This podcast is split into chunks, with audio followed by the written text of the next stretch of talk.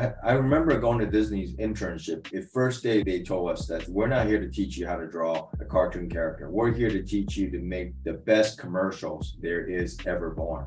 What commercial? Yeah, the biggest advertising. It's called animation.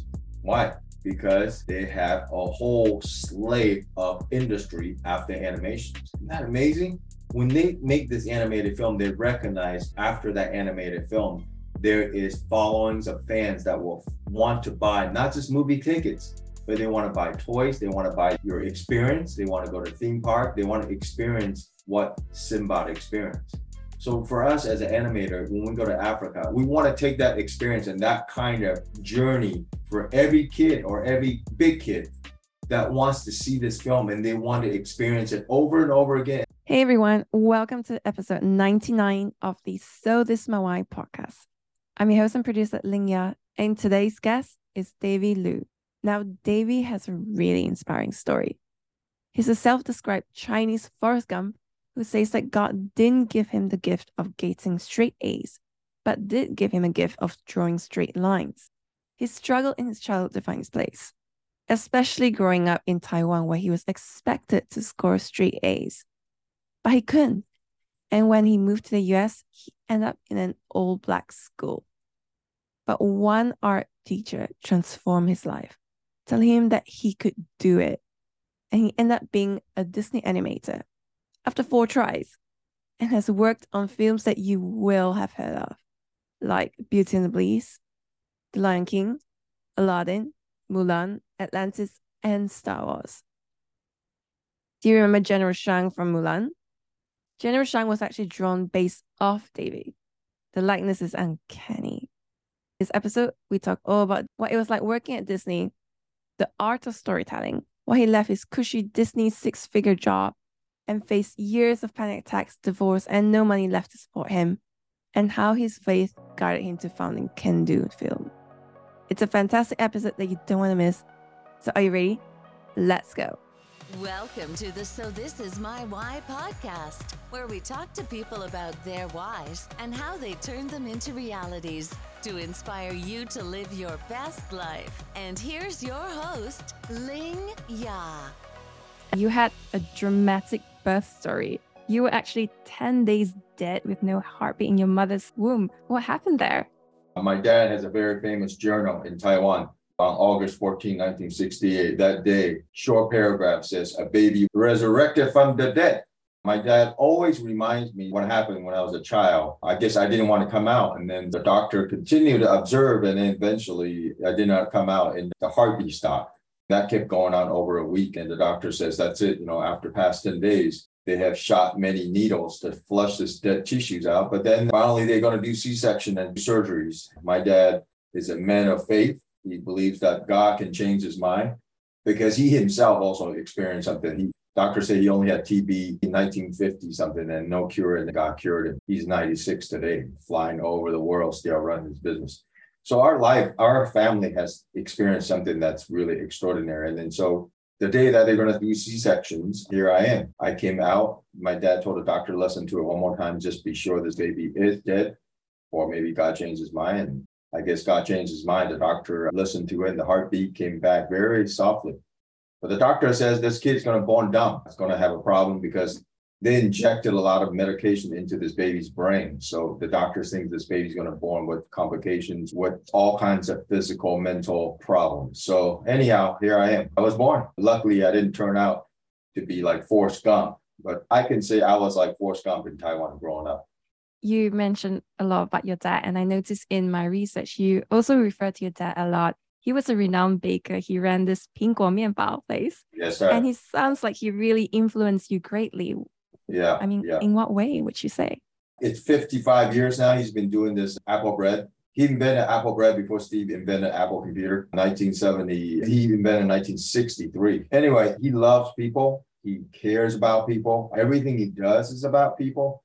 So I grew up, every time I see my dad, he is always selling bread. And then at the end, he would always pray for people. I don't know what it is. I wasn't sure if he's selling bread or selling Jesus. Every time you buy bread from Mr. Lu, you always get prayer from him. So I always knew that there's something extraordinary behind my dad's life. He's more passionate about this God that loves him instead of his business. And what was it like for you growing up, the youngest of seven kids? You were in Taiwan, I imagine such an Asian context, be a doctor, lawyer, engineer, get straight A's. Yeah. I have a feeling that wasn't you. If you grew up in Taiwan, you go to school system, right? You get thrown in this Olympic gold medal race. Everybody's racing for gold medal. You got to be number one. Anything besides number one, you're nothing. My mom bought into this. So me and my sister and my brother, I mean, everybody get into this rat race of just you compete, bring the best tutoring, study, study, study, go to school seven days a week. I just could not survive. According to Taiwanese education, I was dumber than Forrest Gump. I just couldn't study. They didn't have the word ADHD at, at that time. I mean, I could not focus because the Chinese writing in the books, there's no pictures, but I see pictures, right? Because Chinese, the kanjis and the ink and stuff like that. To me, it's like a perfect QR code. I see pictures every page.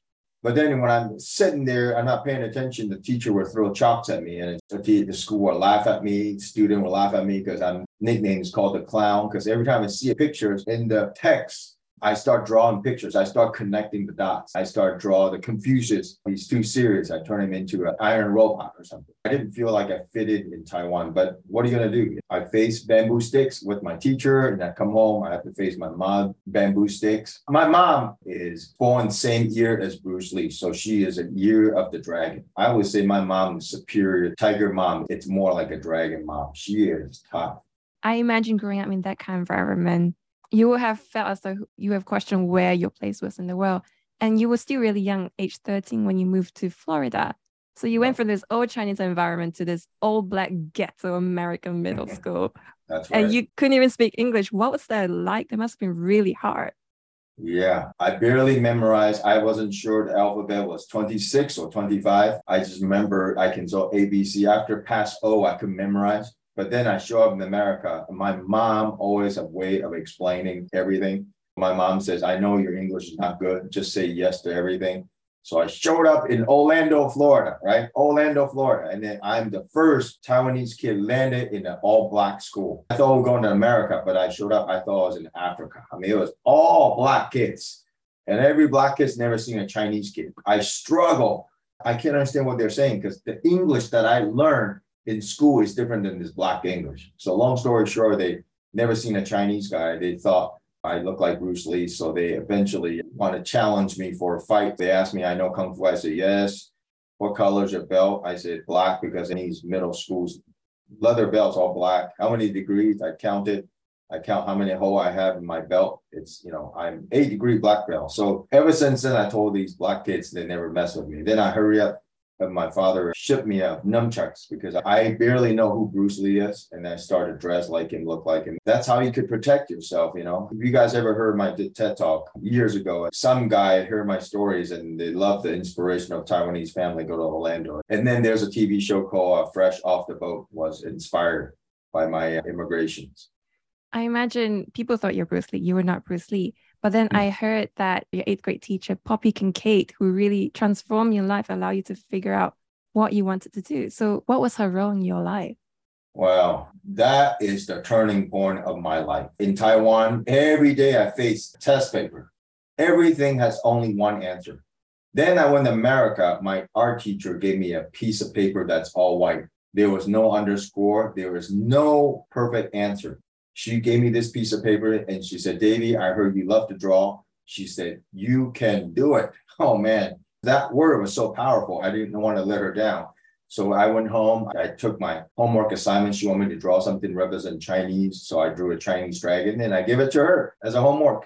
And that drawing became top 20 in the whole United States in 1982. That became a sensation to my family and everybody else because I am the biggest loser in Taiwan. Then I came to America and with this Chinese dragon drawings because she believes in me and I want to show her that, yes, I can do it. All that time, my mom wanted me to be this doctor, lawyer. I use this metaphor. I said, hey, you know, God, uh, my mom wanted me to be a bee, a cricket. I'm a firefly. I might look like an insect, but I have a different purpose. I can't make straight A's, but I can draw straight lines. So that's what I talk about. I talk about finding your gift, man. Don't imitate. Don't like, oh, I wish I can be so and so. No, there's all of it. We all have a unique gift. I hope every kid or every parent beginning when your children is young, start believing that they can do it. Don't put them into a box says, well, you're at so and so, so therefore someday you're going to be though. No, give them empty piece of paper, okay, mentally, and just allow them to find who they are. Yes, they still got to study. Yes, they got to do their chores, but allow them to discover who they are. Are they a bee, butterfly, cricket, or firefly? It's one thing to find your gift, though, and another thing to make it what you do with your life. At the time with Poppy, did you figure out and think that this is what I'm going to do with my life? And were your parents accepting of it? Uh, I didn't think about making a living, but I do know my mom told me, hey, uh, it's nice that you won awards and drawings, but that's a hobby, all right? Nobody take artists a career. Having you heard a starving artist, I mean, my uncle, everybody, my relatives in Florida tells me, don't do art, man. Go pursue something like a real skill. All right. Drawing, it's not a real skill. Yeah, I have all this. I don't want to say negativity. They love me. They just want to protect me. I understand. A firefly, man, that's all I can do is shine. All right. I mean, that's all I can do is shine. I can't get honey. I can't play music. The only way that I could be happy, and when I say happy, meaning that's what I'm good at and dream about it. I just love art. And then I remember going to libraries, still couldn't understand English, but I could understand pictures. And then, like, when I came America, the libraries, I saw Michelangelo. I mean, I was like, wow, Michelangelo, he was my hero. I mean, I saw everything he does. I love drawing. And then, especially when I was, you know, 13, 14, I love drawing nudes. I just love Michelangelo. And then my mom was worried about me going to the library and checking out Playboy. You know, it was just struggling, trying to become an artist. But to me, it's not possible because my mom just doesn't think that's a real career. Apart from obviously your well intentioned parents, your relatives who were very concerned with your love for art, I noticed that in high school you were the art school president. So is it safe to say you also had peers who actually also loved art and they yeah. would have encouraged you along this path in spite of all the negativity. Yeah. In high school, I, I dropped off the art class real quick because it wasn't serious. The art class in high school was a joke. It was more like a daycare art class. So I started turning it upside down. I started becoming the president. I started leading the art I want people to really know what art is. Art is not just taking an art course and you just sit there and do the basic. Art is really study the art history and beauty of where the beautiful art comes. So yeah, I became a yearbook club. I drew all the faculties. I just love art. I was very focused. I didn't know what school I was going to. I didn't know what I was going to do. But you know, one thing I love is I have this curiosity of this staying stupid and staying hungry. And I just love art. Anytime I can get a book, studying about art. I just want to learn, even though I couldn't understand English, but I could see the picture and I could see the variety of different artists in the last few century that human has tried. So I kind of pretty much self-learn. I start copying at home. That's what you do when you're amateur. You just kind of copy it and looking at it. And I even look at some of the Chinese paintings, but uh, I was just so into European art. That was my favorite for you to have loved art so much to make it your life essentially out of school, what was it like to go on a scholarship to Atlanta College of Art and realize that actually abstract art wasn't for you and you had to switch and find yourself? That must have been a really difficult period. Yeah, it's quite confusing. You think all art school are the same? No, all art school is not created equal. So when I went to art school, nobody told me, but later on I found out that if you go to art school, only less than 3% actually could become a real professional. So the 97% end up paying debts. If you're going to pursue art, you're going to be passionate. This is not like just getting a degree. So when I went to art school in Atlanta College of Art in the first year, I noticed all my classmates, they all have like rainbow hair in the 80s. They all look like punk rock everybody all look like an artist, but I'm the only guy kind of look like just a regular engineer guy. I don't have holes, no tattoo, I don't smoke, I don't do drugs. I just go to class and I just want to learn about art. And I noticed one semester going to it, I'm going like, oh my gosh, everybody's doing abstract stuff in the first year. They really don't understand and learn how to do the basic foundation of drawings. Every kid dream about becoming the next Picasso and Andy Warhol. That's just not realistic. No wonder you're going to start. So I told my mom, I threatened my mom, I got to change, you know, even though I get a free scholarship here, but I wasn't learning anything. I had to tell myself, says, this is not what I'm passionate about. I didn't want to become an artist without learning what art is. I didn't want to quickly jump into the abstractions because I honestly, I couldn't stand it. At least for me, I was 16, 17. I didn't feel like that was for me, man. I don't believe that doing abstraction art is something that I could pursue. So I threatened my mom. I, I even quit school. And I think that's the difference. It's like when you have to follow your inner voice, even though in the Chinese culture, like you're standing up against your mother. Uh, here's my mother. I didn't have a normal mother. My mother is Bruce Lee. I mean, I have to be tough. I have to say, Mom, this is my life. I got to do what I think it's right for me. Okay. My parents are still running their bakery business in Taiwan. Typical 80s at that time, they're very busy. They don't have time for you. If you need money, they, you know, which is very nice. But man, I wasn't very close to my mother and father. They just didn't know who I am. That's when I discovered who I am. I know who I am.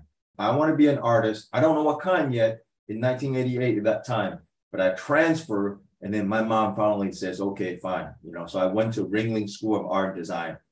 That school changed my life. I quickly understood that, oh, so you can actually make a living as an artist. So that was illustrator. Ah, I think I can do this.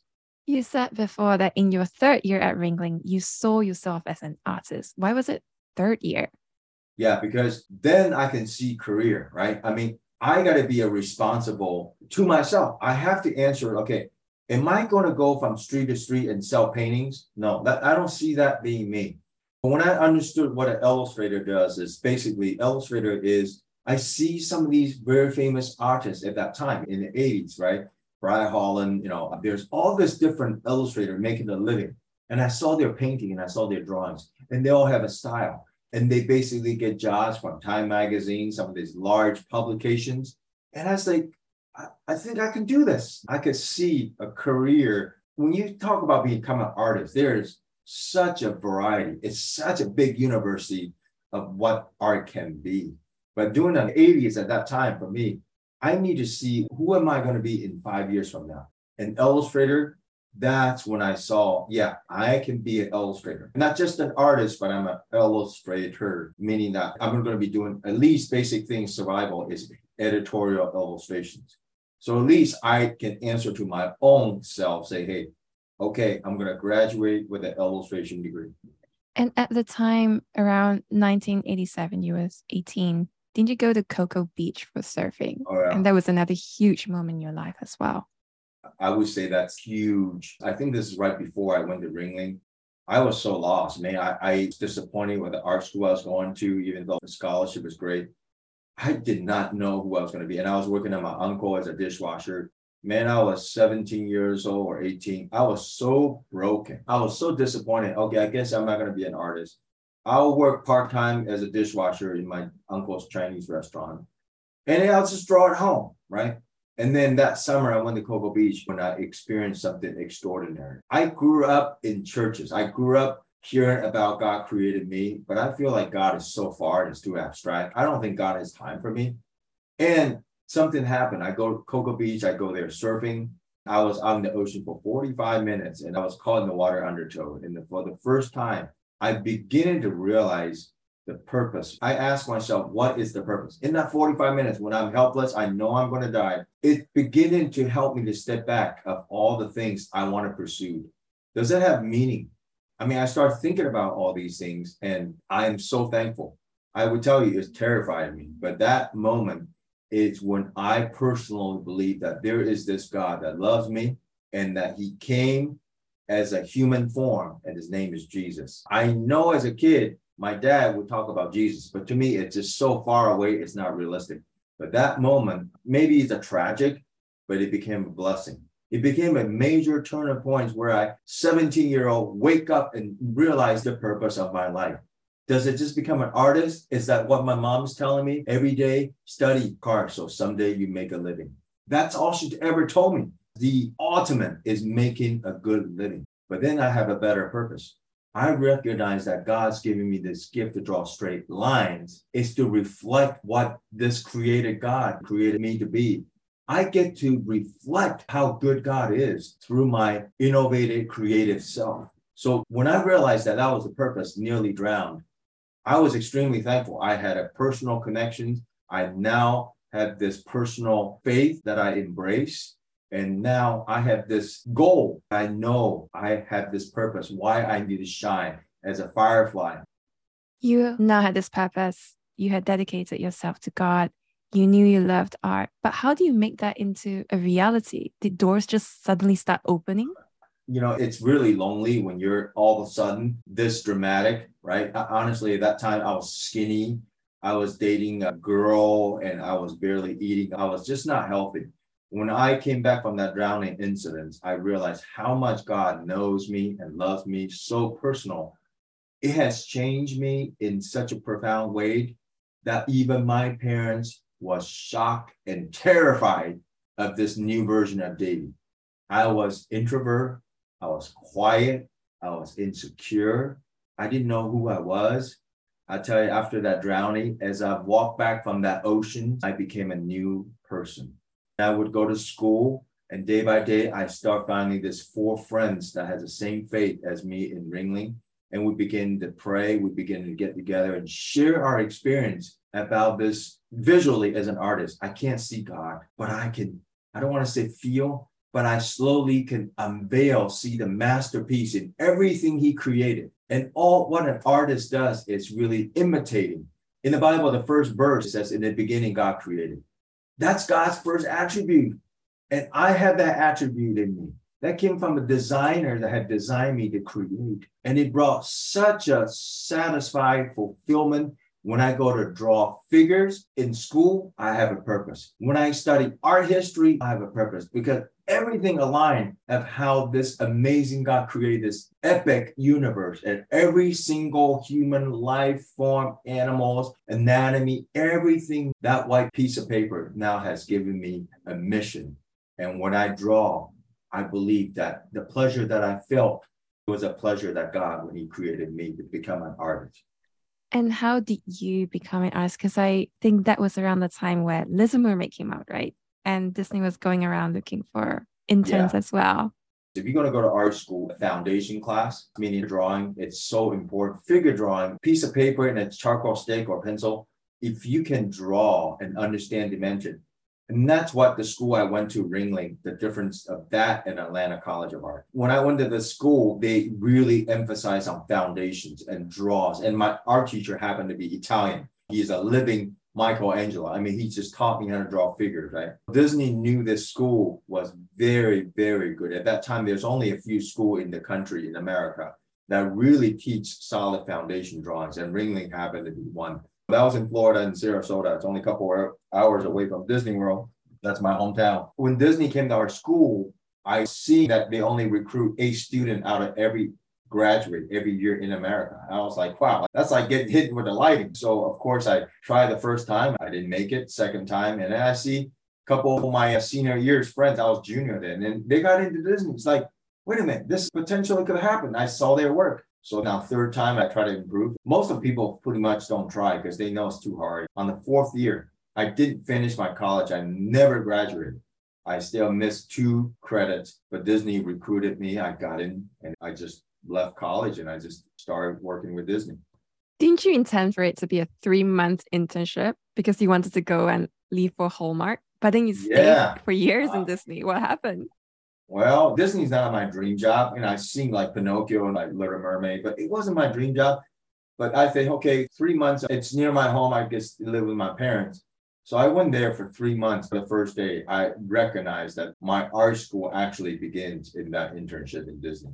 I recognized all the people I worked with. At that time, they were working on the movie Rescuer Down Under in 1980. 1990, I was blown away how amazing the structure, right? The, from storyboard to character design to layout and then doing design of the background. I love painting. So background painting was my dream. And here's Davy Lu's being Davy Lu. At that three months, they say they only look for animators. There was eight intern in our internship and i told the current president of the walt disney at that time name is max howard and i say fine i'm not an animator type man. Animation is too boring because one second takes 24 drawings. I have add i can't sit still. I mean i can't do 24 drawings per second. That'll take me a week. So i told him that i, I want to really focus on background painting. So I insisted in my internship final project, I want to do background painting. I want to design I want to do production design. And long story short, my final project, I created my own little films. And then I ended up got hired, not as an animator, but as a background production design. I notice a lot of people, they get frightened. They don't know what they want. So they kind of let other people sit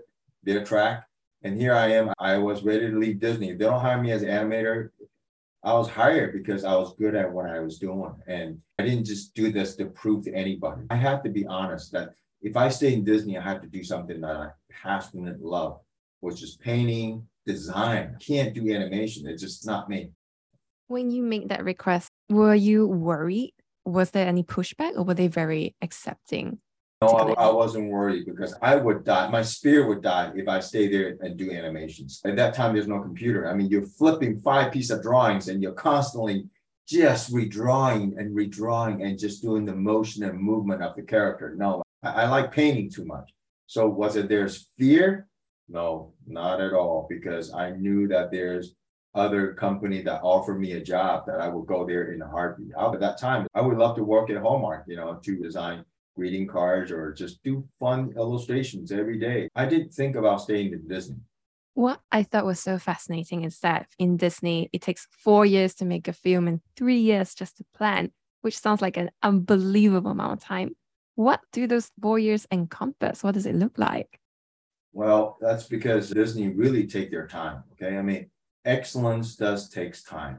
In the first year, it's really rough. It's just developing concepts. Second year, if this project survive, they maybe get a few more people to do storyboards, maybe some character design, some paintings. And then if this project really survive on the third year, you start seeing visual development, you start seeing solid characters. And when the project make it to third year, it's most likely they're going to make it into the final fourth year, right? So Lion King and another many other projects all like probably start with 10 projects and the eight project will get forfeit on the second year.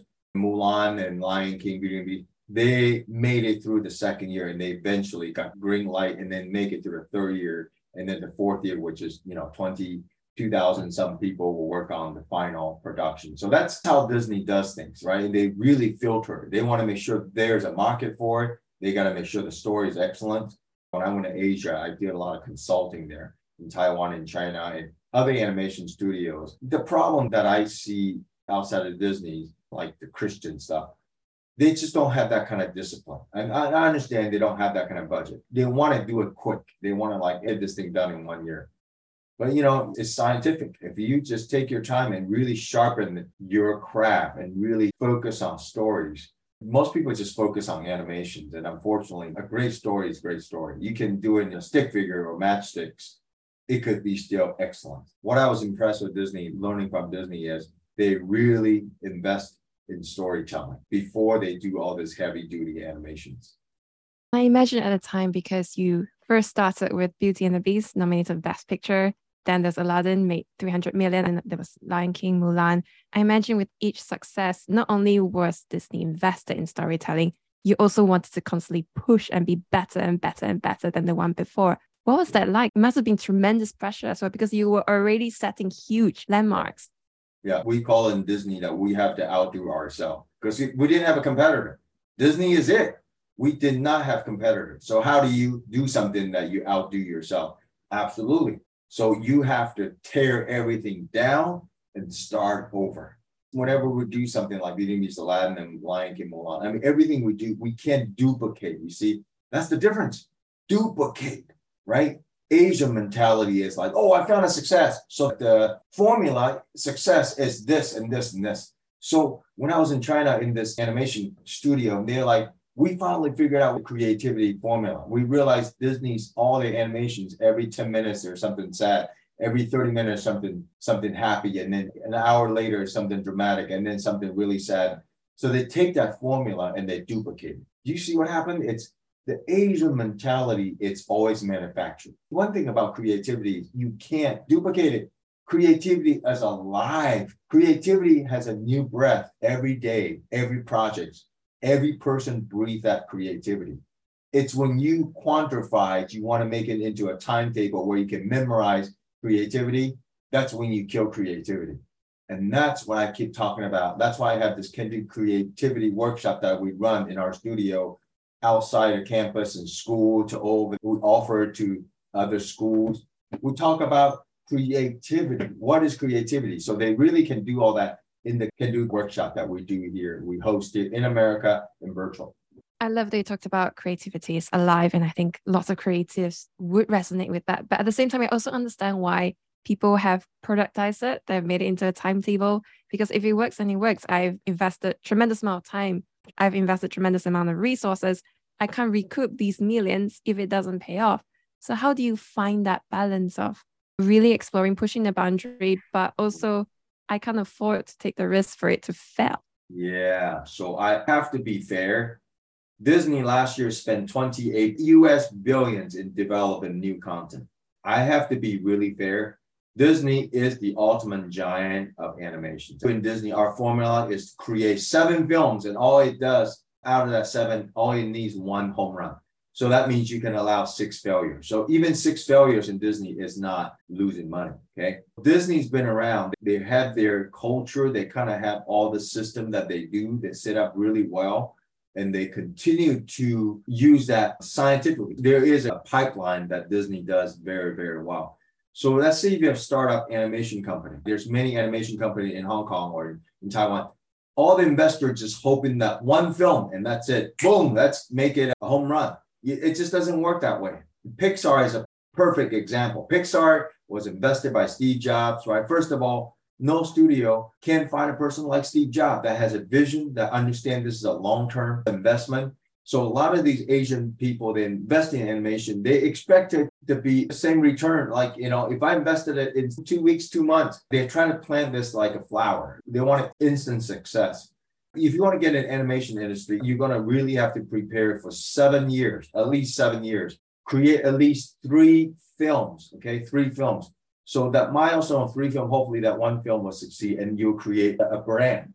So animation is like planting a tree. You can't expect planting a tree and have the same result as the flower. Like plant a flower in two, three weeks, I can see the result. Animation, you got to give it some time to see the yielding of the harvest.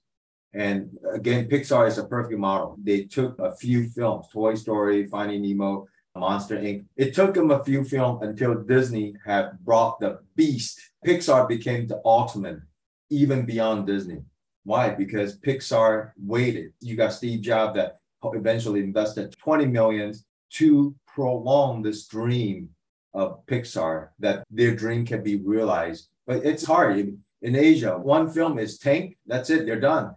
And it's too bad. And I see animations in Asia. First film, it's training, it's internship to your company. Second film is tried out. Third film is potentially that you will learn all this ecosystem of animation. It's not going to find that in, anywhere, not in China. You see them do one film well, they make a lot of money, disperse. And that's why you don't see animation industry rise up in Asia. What would you say makes a good story? What what I say is a good story. I wish I can answer that in one minute for you. But I would say the secret of making that good story, number one, is it something that is global? When we created Beauty and Beast Aladdin, the Lion King original is a story about a tribal family. It's about a black tribal family. It's a folk story. Then we want to make something Chinese Mulan, right? What makes a good story is find that universal language. What is that universal language? Love, forgiveness, bravery, triumphant, right? You fail, but you get up again. I mean, these are all universal stories. These are universal key content. Those makes the key of any successful story, whether it's animation, live action, or even comic books those are very, very universal. So that's the basic criteria of a good story. And of course, each story is a different journey. You can't quantify like one story is successful, so therefore duplicate every single one. Can you imagine Mulan and Lion King? I mean, all of them have the same kind of growth and same kind of contrast at the end. That would be so boring and so predictable. I love that you mentioned The Lion King. I heard you once mention that actually The Lion King, when you first started, all the great animators didn't want to work on it because it was considered a dump. And why was that? How did it change? Well, that's because Disney has they prioritize. So they only have A, B, C crew. The A team are like the best animator, best director, the best everything. And then B are like the B animator, you know, so the B team, C team. So we're kind of like the rookie, you know, I'm just graduated. The Lion King was considered C. So the budget is different too. Like A film, Beauty and the Beast was like D film. They focus on it, they put a hundred millions on it. Aladdin is like a B film, so it's like 80 million. Lion King is more like 60 million. So they prioritize differently because they don't expect everything's a home run, but they do shift and rotate different teams. Yeah, Lion King, I'll tell you, who would have known, right? We hired not the best. I mean, Elton John at that time was nobody. People kind of forget who he was. He was a famous 70s disco guy. All of a sudden, 90s, you bring him back. Is people going to recognize Elton John again, right? Then you got this new composer, nobody knows who he is, Hans Zimmer. So all this risk that we took, right? These are what the C budget, but it has the A team result. I mean, it became a huge sensation. Who to know? Nobody. Even Disney doesn't know the perfect formula for success. It's so fascinating to hear you say that because for me, I grew up with it. I loved it. For me, that was an A film the whole way through. And I wonder what it was like behind the scenes. I heard little things you shared before, like you went to Africa. It was in Africa where you turned that whole story of the black family into a lion and calf. Was that what happened? Like, what were some of the behind the scenes? Yeah, I remember going to Disney's internship. The first day they told us that we're not here to teach you how to draw a cartoon character. We're here to teach you to make the best commercials there is ever born. What commercial? Yeah, the biggest advertising. It's called animation. Why? Because they have a whole slate of industry after animations. Isn't that amazing? When they make this animated film, they recognize after that animated film there is followings of fans that will want to buy not just movie tickets, but they want to buy toys, they want to buy your experience, they want to go to theme park, they want to experience what Simba experienced. So for us as an animator, when we go to Africa, we want to take that experience and that kind of journey for every kid or every big kid that wants to see this film and they want to experience it over and over again and they want this beautiful character resonate in their cups, in their backpack, right? I spoke in Procter and Gamble in Singapore. In Asia, it's like upside down. Imagine if there's a pyramid. The pyramid on top of the pyramid, it is the animated film. That is the top of the pyramid. In Asia, it is upside down. Asia start with products, product without stories. I talk to all this big corporate. I say, you know, you ever seen Disney sell products? Never. Disney sell story. They sell inspiration. Asia don't know what creativity is, but we have the best products, right? We have all the amazing products. I talk about creativity. How do you unveil creativity? I always said when I go to Taiwan, I grew up, we have this really amazing rice cake that we sell in my store. And there will be 50 packs of it, 50 of them in a pack, a big bag of it, right? In a wrapping, maybe newsprint. Wasn't really exciting. Then you go to Japan airport, it's the same rice cake the design of the package is just gorgeous. It takes half an hour to open it up because they wrap that thing as if you open up a piece of diamond. You see, presentation, creativity, give your product stories. That's something that Disney does really, really well. And that's the part that's pure creativity. It touches people's heart. People don't come to you because you have the best toothpaste or the best shampoo if you can give your shampoo or toothpick a story, people are going to be emotionally connected with your product. And that's the difference between Asian mentality with their marketing and the way we talk storytelling, commercial, we call it, of the outcome. And I mean, Lion King, 60 million. Today, up to today, is over $14 billion in licensing. $14 billion in licensing, not in products, all that is royalties of every kid wants to buy Simba cups, Simba toilet paper. I mean, anything Simba. I really hope that through this podcast, that Asia people that hear this thing, that they'll rise up. I keep talking about we Asian people, you know, we are like a cow for the West. The West in America or the West society are like the cowboy. They kind of drive the industry. Asian mentality, it's like everything is, you know, I grew up made in Taiwan, made in China, made in Hong Kong. I mean, we don't create, we just duplicate. We just do manufacturing. And that's the same thing with our education. And that's why this powerful innovation that once upon a time, at least in China, they created the gunpowder, the, the compass, the paper, you know, they've made the biggest Great Wall still today. That has been lost all because you got mom and dad that didn't believe their kids can do it. Well, let's go back because you also mentioned Mulan, and that is really, really unique just because how many times do we have an Asian story being told in a Western context? What was it like working on this film? I remember in Taiwan, I studied the story of Mulan. To me, it's so boring. I mean, honestly, it's just so boring. So when we brought the Mulan thing, I don't want to be about Mulan because it, it's just so boring. So we got to add characters like Mushu or some other fictional character, right? I mean, if you look at Mulan, the real hero are Mushu. It's definitely not Mulan. So that's what I talk about creativity, right? You take a subject, but you're using another secondary character and making secondary character in an unnoticeable way. Mulan is just a canvas. The real fun entertainment character is that Mushu. If you watch Mulan without the Mushu, completely boring. In Asia, it's like, oh my gosh, I got a big news. Another big company hiring the biggest actor in China. Guess what they're making? Monkey King. Oh my gosh, how many thousands of versions of Monkey King? You see what I'm talking about? Asia gets caught up in this little tunnel that they just absolutely embrace and they just do the same stuff over and over and over again. You know, China is supposedly 5,000 years in history. There's a lot more things than Monkey King. We don't have to keep doing Monkey King, all right? So again, I, you know, I, I just hope that through this podcast that somebody, please don't make another Monkey King. I hope people do hear and remember this. You mentioned just before we move on, Mushu. What's the backstory to Mushu? How did the whole character come about? Well, we have other characters besides Mushu, but we knew for sure dragon is a real big thing in the Chinese culture. We have to have a name.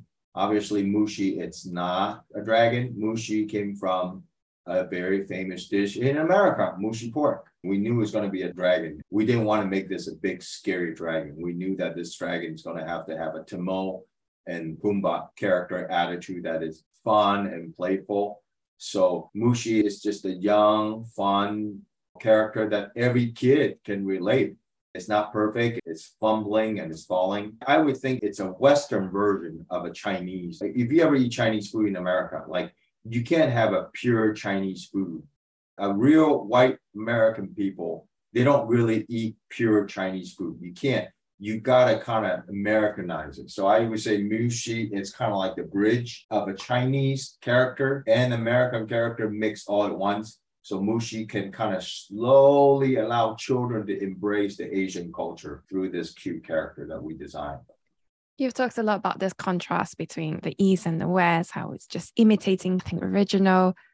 Given your global perspective, what is the thing that we can do to encourage people in the East to be more creative and to just go beyond? Giving allowances, telling people to follow their dreams, giving more conferences where you bring together people from all different industries. What are the practical ways to change that culture? It begins with the family. Okay. And when I say family, it begins with the mom and dad beginning to see their children what they are unique. What is their specialties? Now, I'm not saying every kid is going to become an artist.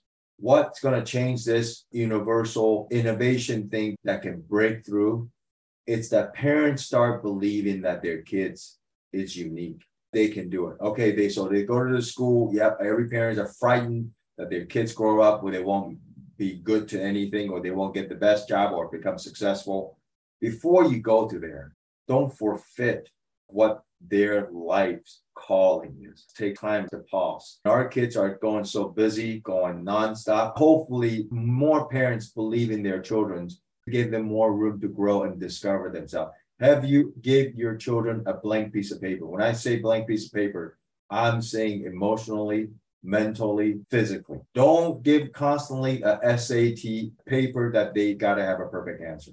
Allow them to have that some room. Is it 10% of time that this kid can actually sit down and reflect on all the things that you're trying to love them with? Can they embrace something that it's them that only they can do? That's really hard. You go to Taiwan, there's still tutoring school every corner, every street, every alley. Same thing with China we are all in this race of trying to get into Harvard, the best school, the best educations. That's important. But if you don't know if you are a firefly or you're a bee or you're a cricket or butterfly, what's the point of studying education? I know I'm speaking this as a metaphor, as a parable, but I hope parents understood. I speak in Taiwan And I say I'm a firefly. I found out I'm a firefly. So when I'm done, I usually do book signing and all that stuff. This mother, I remember she was just in tears and feels shameful. She said her son was in high school taking tests to go to college. She said, My son is also a firefly. After hearing your speech, I'm going to encourage him to be a firefly. Thank you so much. But of course, three days later, her mom changed her mind. Her son showed me the note she wrote in the Facebook. She called her son Xiao Xiao, hey, uh, mom, change her mind because I believe that there's only one Davy Lu. I don't think you're that lucky. Oh, no. I mean, it's just so sad for a mother to confident only lasts no more than three days. And the same thing here. I spoke in an elementary in a parent day, and a blonde haired mom came up to me and she cried and sobbed. And she said, Thank you so much for reminding we all have a Firefly children. I have a son here, go to this private school. The brother is straight A, the sister is straight A, and Brian is the middle. He's a straight C. And he's not happy. He's depressed because he feels stupid. He doesn't feel as good as siblings. So when but he loves to draw. He loves to draw. I was trying to find a word to encourage him after hearing your speech today. I quickly ran to find my son Brian. And I hold him. I told Brian, I said, Brian, you know who you are? You are mommy's favorite firefly, and I am so proud of you. You see what a big difference. It's the same speaker, but the different outlook, different response, different affirmations and empower your children. One couldn't wait to destroy the dream of this firefly, but the other one have no words, couldn't find a words to discover and to praise and to also encourage this firefly to glow. Speaking of support and encouragement from families, you mentioned leaving Disney and your parents not understanding. What was that push behind it? Because I read that after you left Disney, everything in your life just went downhill. You were depressed, you divorced. It sounds like a really terrible time. Uh, it was a terrible time, right? I mean, so I got a little bit tired of doing animation, so I got a, a job um, George George was working on Star Wars Episode One, so I was like, I'm gonna try it out. So I went to work at Industrial Light Magic for about two years, and but there's that inner passion of me that I want to create this film called The Giant Leap. Right? It's about the story of how animal discovered Noah's Ark. It's something that is very personal and I really want to tell that story because I was so blown away. One day I was reading the Bible, book of Genesis, that these animals were called by God. They were inspired. They came to the ark seven days before the flood. I said, my goodness, what did these animals saw? What did they saw that caused them to come to find this refuge? I mean, all this year, it took 120 years for Noah to build the ark. I want to tell that story. I want to really create a story and so I started develop this thing, started back in when I was in Disney, then I went to Warner Brothers. I had this written as a rough script, and Warner Brother embraced it for two years, but the script came back to me. I own it again. There's this inner voice inside of me says, Hey, Davy, you are a miracle. I should not live my life just for retirement. I want to do something that has a meaning. I want to work that can carry into eternity. I want to do something that impact the children's from generation to come. I love Disney, what Disney did for me for my career, but that's not me. That's not me. I want to do something that I believe in.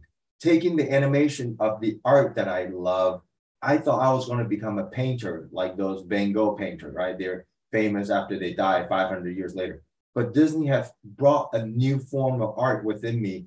And now I get to tell a story of the Bible. I want to really make that big world come alive. I want to make that 100 years of building the ark from the animal point of view. I want to make that journey for children or adults to recognize this God, He loved us so much and He created this beautiful ark for those who believe and they would be saved if they go into this ark. So that was something that I was really passionate. You were asking me when I left, it cost me everything. Absolutely, cost me everything. My first wife left me. I moved down from San Francisco to Orange County. I was in a dark, dark place. My anxiety attack, you know, I didn't have depressions. My family deserted me. I feel so alone in my garage, in my home here in Orange County. I didn't know what to do, but there is this long and bright calling in my soul. This is I was born to do. That was really clear. I love that you were so clear. This is what you were born to do. But that set period, I don't want to diminish it. It was three to four years long. That's a really long time when I read about this period in your life, it reminded me very much of the story of Job. He also lost everything. And I wonder, did you feel at any point that God had abandoned you? Was there any doubt? Was there any, yes, I believe this is what I'm meant to be, but maybe not now? I feel like God have abandoned me. That's 22 years ago. I still feel like that today. I feel like God has abandoned me. Yeah. I mean, God just never shows up in an audible voice. You know, yeah, even though I pray and I do my devotions, I never sense that God's this close. I mean, maybe some people does. I don't. I struggle. I still struggle. Sometimes I feel like God doesn't even hear what I have to do. This is nothing new, right? I mean, even King David, he's struggling with anxiety and fearful of people pursuing him, even as a king, and his son's trying to kill him. Where's God? Where's God? He has no beginning, no end. So, for his perspective, I still have to recognize how small, you know, with the short little span of life, that 54 years, I know that's hard for us to imagine eternity. How I respond, what I do, what I invest in, what I'm passionate about, it matters because it has something to do with eternity. And so it's important. Yeah, my faith is small and I'm learning. I fall, I struggle, but I know that I don't struggle alone. What is the vision behind Kendu Films? I grew up with so many negativity in my world. When I uh, came to America, it only takes one word from my art teacher to say, you can do it. So I really want to bring this invitations of God's love to every humanity through animated films. And that's what Kendu Film does. I want every kid, every adult to know that you can do it. We want to create films that is far from religious, but I want to create that story of invitations from book of Genesis to book of Revelations of God's love for all humanity. When you're creating the stories for Kendu, and we talked earlier about what makes a good story set, it's this common emotions that everyone can get swept around. I get the feeling that another point that you probably learned from Disney is telling stories from an animal perspective, which is something that I've noticed all your stories have. Why an animal? If you stop in a traffic light and you look over to the car next to you, you see a dog picking out didn't matter what kind of dog, every person would smile. I noticed animal has that way of telling stories that goes beyond culture. Every country, every town, every city, every street, there's dogs, there's cats. Every town, there's animals, right? So if I can use the book of Genesis and turn Noah into a animal, turn Moses into a fish, turn Daniel into a lion, turn Jesus into a donkey. I mean, you can use animal because it's really the substance of the stories, right? Animal is universal. Chinese is not necessarily universal because Chinese stories, maybe it could relate to me. So what makes it universal? When you add Mushu into it, the Chinese story of Mulan become universal because now you're telling my stories. I'm Mushu. I have low self-esteem problem. I try to prove to my peers that I can do it. That's why I talk about creativity, storytelling, using from a different angle. And you can tell your stories. Less is more. That's what we said in Disney. KISS, K I S S. Keep it simple, stupid. And that's often very hard, even for people like Procter and Gamble. Keep it simple, stupid. And all these stories you have actually turned into little books like Jordan's Guest or Firefish, where the fish talks the perspective of Moses parting the Red Sea, which is very fascinating. And I noticed as well that these stories are actually sold and available in China in every elementary school. I imagine yeah. getting these stories into a place like that must have been quite interesting. Yes, you know, you can find Bibles in the libraries in China, right? So what happened is that the Lion King can go to every country, every nation, right? Why? Everybody know Mickey Mouse. Why? Because Disney are able to break down something that's universal language and they're able to engage children. If your story can engage someone that can't even understand the language, if you can visually tell them, you have succeeded. For example, Tom and Jerry, you don't need translation. You can read and look at Tom and Jerry and you will laugh and you'll enjoy. It doesn't matter if you're a three year old all the way to a hundred year old. You love Tom and Jerry. It's simple. So, same thing. How can I take something that's very complex? It takes someone to go to seminary and study really, really hard you got to have so many different years of degree to understand a scripture. How do you take something that's complex and break it into a nation that doesn't understand it? They think it's Western, they think it's a religion, but take something that's wholesome. That's exactly what the Bible is. It's really wholesome. It's really just morale. It's pure morale. It's the best morale. But because in the context of a Jewish Israelite, it's hard for us, especially for me from China. When I grew up, I always remember people say, oh, Christianity is for the Westerners. So when I had this vision of creating this animal, you're now giving a new, fresh perspective for the people that probably never would open the Bible. They see the transition of parting the Red Sea from this three little fish chasing by the great white. And When the great white was trying to devour all the fish, the three little fish make a simple call said, Dear filmmaker, would you put good fish on one side and bad fish on the other? And then the Red Sea opened it in two. And now you're seeing it from the fish perspective of Moses parting the Red Sea. So that's what I talk about creativity, taking something everybody knows, you break it apart and you start afresh. What's next for you in Kendu Films? You know, I left Disney, Star Wars. That was 22 years ago. When day one, I believe, creating something that's epic, high quality. I can't sacrifice quality just because this is something that's about the story of the Bible. I did not want this to be very low budget, very bad quality. I want the best team to create this film. 33 million budget that's very doable to have the same output as what Disney film is putting out. Disney's making 200 millions per film. Mine's 33. Make everything here in North America. I didn't want to make it in China because all this piracy. So I really want to be, make this film really beautiful because that's what God deserves. People think you're nuts. You know, why 33? You could do it in three. But I'm not interested in doing five star stick figures. My story is called From the Lion King to the King of Kings. You know, if I create the Lion King to be five stars, then for the King of Kings, I want to be for seven, eight infinite stars. Yeah, just this year, I finally have this big corporate company that came in and give me 17 of the CEO's money. And so what's next? You're asking me. I don't know. It's going to be another 22 years until I find the next 16 so I can get my 33 and get it going. I haven't give up. David, thank you so much for your time. I normally love to end all my interviews with the same questions. So the first is this do you feel like you've found your why?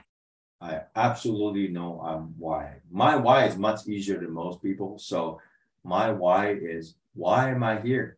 I should have died in my mother's womb. So my why is because my life is a miracle. Every breath, everything that I do, I have to remember I have to live the meaning of miracle through my creativity, through my drawings. I'm not promised to tomorrow. I'm not promised the next moment, but if I do have this one breath, I gotta live out that miracle because I owe it to this miracle maker. So I want to create miracle with the work in Kendu Films every day, every breath for every person. And what kind of legacy do you want to leave behind? The legacy I want to live for sure is not having people to admire or adore because there's nothing admirable and adored within me because I know where I came from. I was inspired by this so called invisible God, but I'm inspired by what he did tangibly 2,000 years ago. So I want to be remembered of what he has said that you are enough and that you can do it. So on my tombstone, I want people, if they ever mention the word, I can do it, you can do it.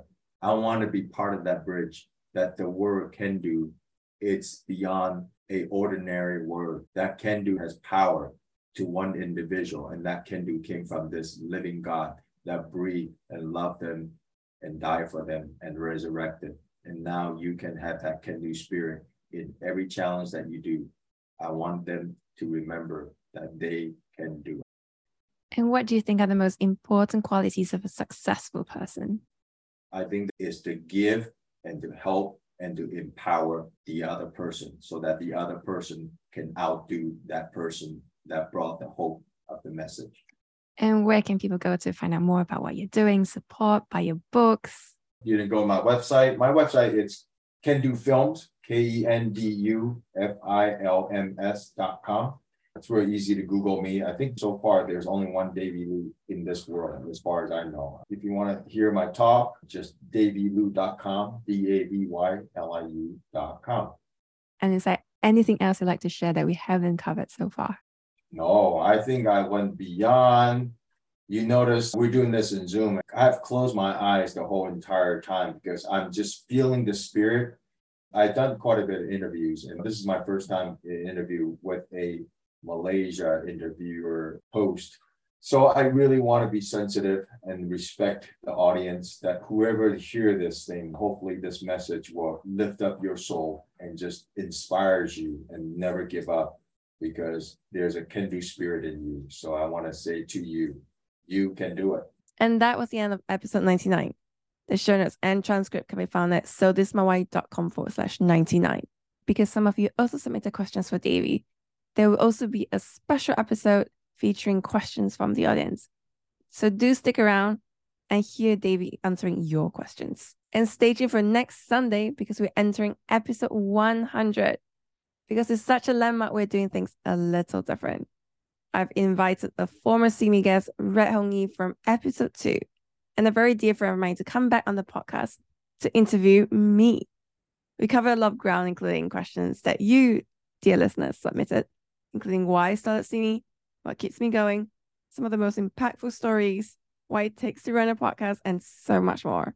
So if you haven't done so already, do subscribe and see you next Sunday.